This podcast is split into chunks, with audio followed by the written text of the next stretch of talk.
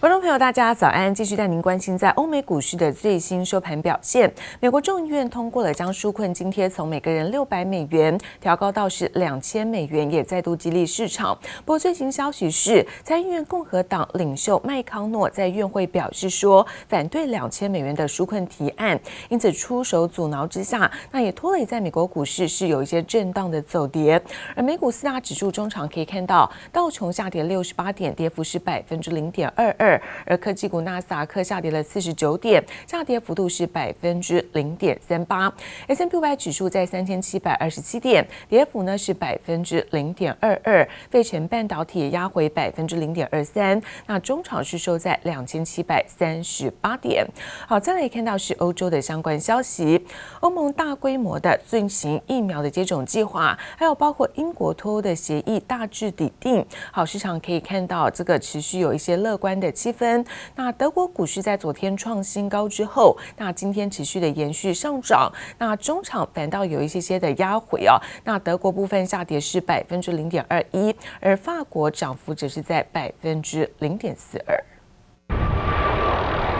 在今年即将结束之际，飞机制造商波音迎来好消息。波音737 MAX 飞机在各大航空公司禁用将近两年之后，终于在周二重返美国天际。Based on everything that Boeing has done, uh, and the FAA has forced Boeing to do, and the involvement of many airlines in these improvements, I believe the 737 MAX will be a safe airplane to fly. 美国航空周二重启737 MAX 商业航班，从迈阿密往来纽约的航班将会采用这款机型。联合航空预计从明年二月起跟进重启波音737 MAX 飞机。The challenge is, of course, that the public is still concerned about the 737 MAX, uh, and it will be very important for the airlines and Boeing to create confidence and help the public understand all the improvements that have been made. 波音终于有望挥别阴霾，美国还在设法摆脱疫情危机。美国第五款新冠肺炎疫苗进入第三阶段临床试验，美国生技制药公司诺瓦瓦克在美国和墨西哥对三万人展开测试。It's, it's, uh, two doses, uh, very stable, uh, at refrigerated temperatures. 诺瓦瓦克在疫苗研发进度上虽然远远落后美国的辉瑞和莫德纳药厂，但这款疫苗最大的优点是可储存在两度到八度的环境中，比起其他公司的疫苗更方便配送保存。We now have six months data showing that it can be stored at just standard refrigerated temperatures, and that's going to make it much easier to be able to get distribution globally, which is why we have plants set up around the world.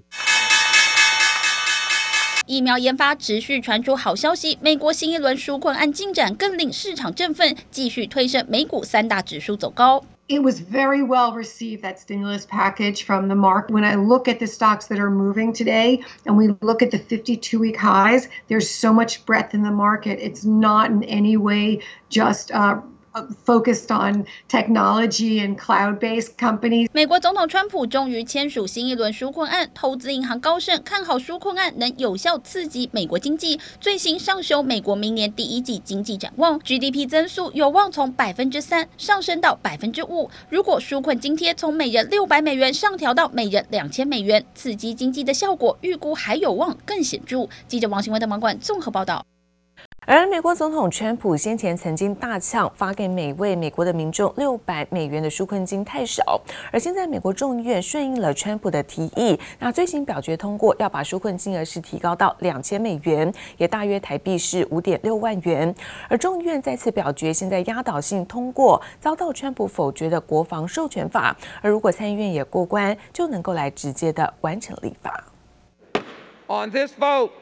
The yeas are 275. The nays are 134. Two thirds being in the affirmative.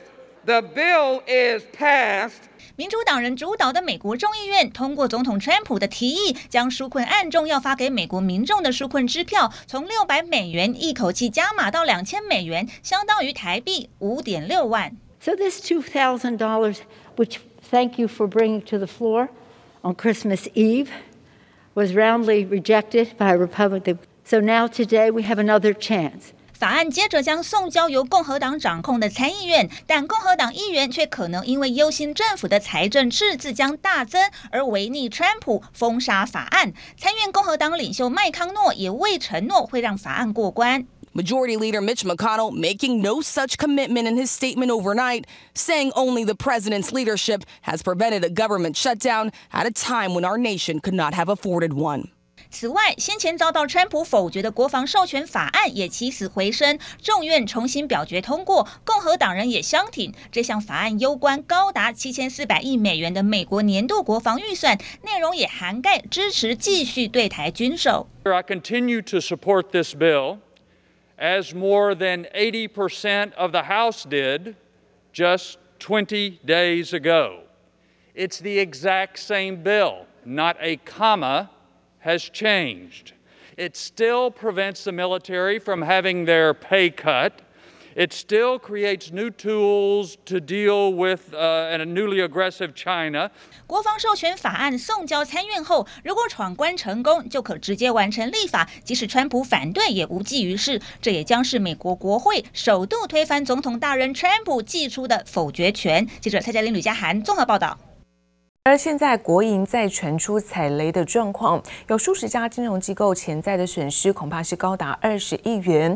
有消息指出，那么在国内的老牌企业南丰工业跟其关系企业叫做荣景塑胶，那经传了一个财务的危机，不仅接连爆发了跳票，甚至传出向地下钱庄借贷，那跟他往来的有数十家金融机构，这个潜在的损失恐怕高达是二十亿元。而另外，在南韩三星显示器原本计划在年底要关闭旗下所有的 LCD 产线，不过为了因应在远距商机带来的强劲需求，三星在昨天宣布将无限期延后关闭在 LCD 产线的时间。而现在随着供给的增加，也为面板价格的涨势带来变数。超大尺寸、清晰画质、居家防疫，让全球 PC 及电视销售劲扬，成为疫情下最热产品，让 LCD 面板价格大涨。而为了因应庞大需求，曾表示将在二零二零年底前结束所有 LCD 面板生产的三星电子，二十九号宣布，三星显示器将无限期延后电视和荧幕用 LCD 产线的关闭时间。对，我我想当然最主要的考量是因为现在市况状状况是不错的，那其实长期来说的话，还是会有一个呃。停产的一个可能啊，因为从趋势来说，这样整个呃主导这这这个面板 LCD 面板的一个市场，还是往中国大陆这边，包括台湾厂商这边来来决定的哦。那南韩这边的一个策略是往。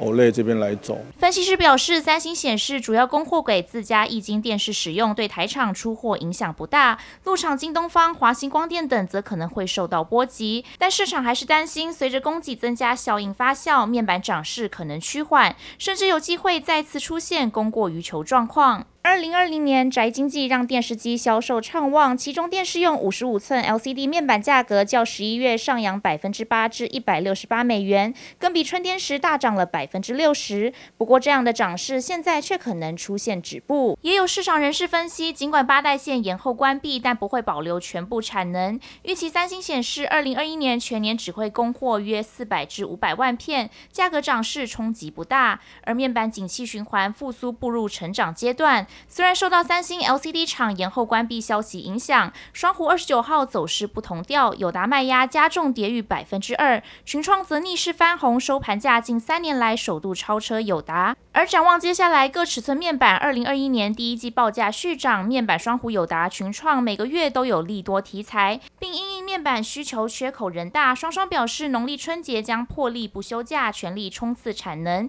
也足可见面板市况火热程度。记者曹大林、陈柏成台北采访报道。而亚太电信斥资了新台币二十五点五九亿元，那么向国际电信设备大厂爱立信采购是五 G 的行动宽频网络设备。而另外看到台郡向金管会送件，原拟发行一点五亿美元的无担保海外可转换债。那昨天呢申报生效，预计在二零二一第一季那么完成筹资。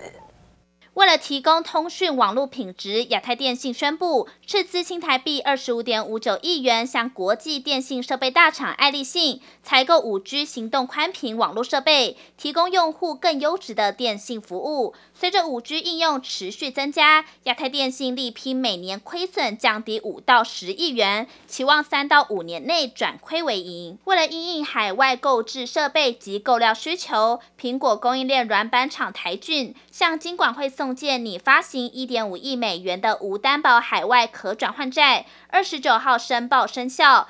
这次海外资金筹集案预计在二零二一年第一季完成筹资，也是台郡第四度发行 ECB 筹资案。频率元件大厂经济出估十二月营收将在十点六亿元的高档水准，连续五个月站稳在十亿元之上，年增百分之三十一点三。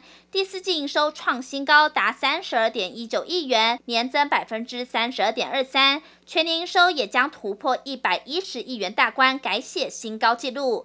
二十九号公告，拟砸下新台币四点三一一亿元，在大陆宁波设立新公司。除了整合车用石英元件产能，也锁定电动车和 ADAS 车用智能化应用。中租控股旗下和迪公司二十九号完成三年期新台币六十亿元连带案募集签约，由土地银行担任统筹主办银行，并由十家金融机构共同参与。各参贷银行表示，对于和迪公司长期务实经营给予肯定。该资金将用于偿还金融机构借款、支应营建运输产业财务融资服务所需。记者综合报道。